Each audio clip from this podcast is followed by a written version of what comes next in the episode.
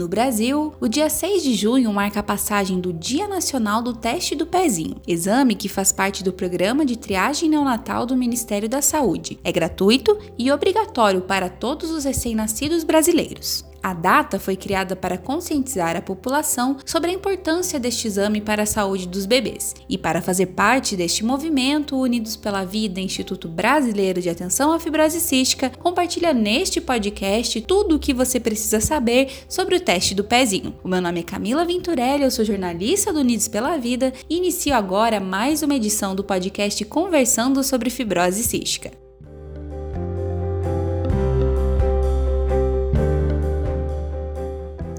De realizar a triagem da fibrose cística, o teste do pezinho também identifica a hiperplasia adrenal congênita, a deficiência da biotinidase, a anemia falciforme, o hipotiroidismo congênito e a fenilcetonúria. Em 26 de maio de 2021, foi sancionado o projeto de lei número 5043 de 2020, que amplia o número de doenças triadas pelo teste do pezinho, que passará a identificar 14 grupos de patologias de maneira escalonada. A lei teve um ano para entrar em vigor e terá quatro anos de prazo total para implantação do teste do pezinho ampliado no Sistema Único de Saúde.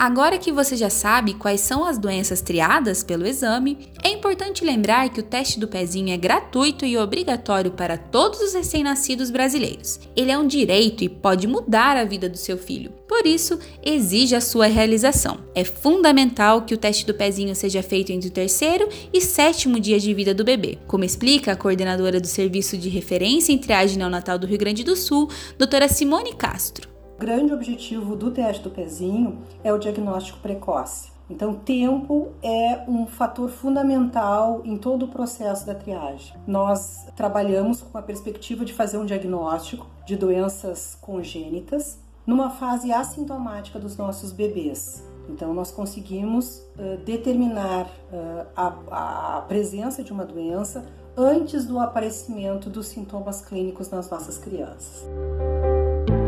Doutora Simone Castro ainda reforça que o teste do pezinho realiza a triagem da fibrose cística e outras doenças, e que após a sua indicação, outros exames confirmatórios devem ser feitos. Se houver uma possibilidade de doença, indi um indicativo de doença no teste do pezinho, nós temos que trazer rapidamente este bebê para fazer os exames complementares, para fazer uma confirmação diagnóstica. Lembrando que a triagem neonatal ele é um exame de triagem.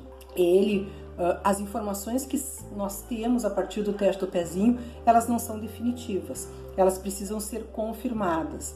Muitos resultados são falsos positivos, ou seja, pode dar um teste do pezinho alterado e quando nós vamos fazer os exames confirmatórios, esses exames eles não se confirmam.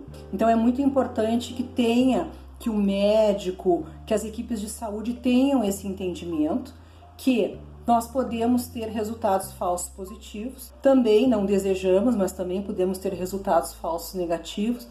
Então, o teste do pezinho não é definitivo.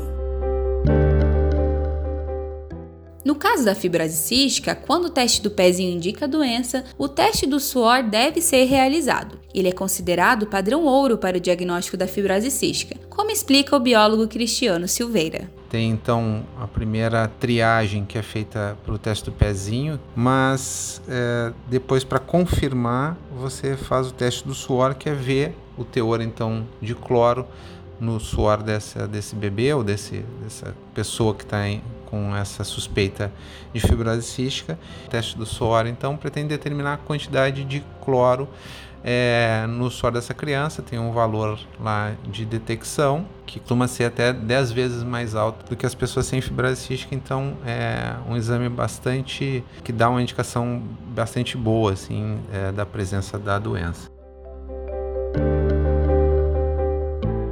A doutora Simone Castro e o Cristiano Silveira trouxeram informações importantes sobre o teste do pezinho e a sua realização no Brasil. E para conhecer na prática como este exame pode impactar positivamente a vida de uma família, conversamos com a Denise Mengarda, mãe da Carolina. Graças ao teste do pezinho, ela foi diagnosticada com fibrose cística precocemente, após indicação no exame e confirmação no teste do suor. Pegar o teste do pezinho alterado não significa um fim, mas sim um começo, porque ele deu uma luz no fim do túnel pra gente ir atrás de outros exames e conseguir fechar o diagnóstico e começar o tratamento logo cedo. Então é super importante fazer o teste do pezinho. Quanto antes você fizer, quanto antes você tiver o resultado, antes você começa a tratar. Para nós foi uma luz no fim do túnel.